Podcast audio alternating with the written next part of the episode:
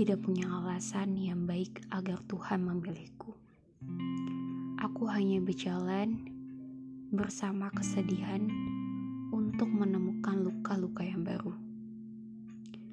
Aku hanya pencari konia yang tidak tahu caranya hidup, apalagi beruntung.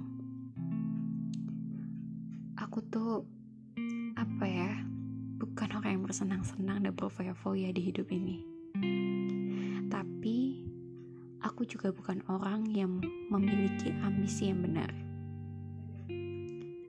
Bahkan jika Tuhan memilih di antara hamba-hambanya yang paling putus asa, itu pun bukan aku jawabannya.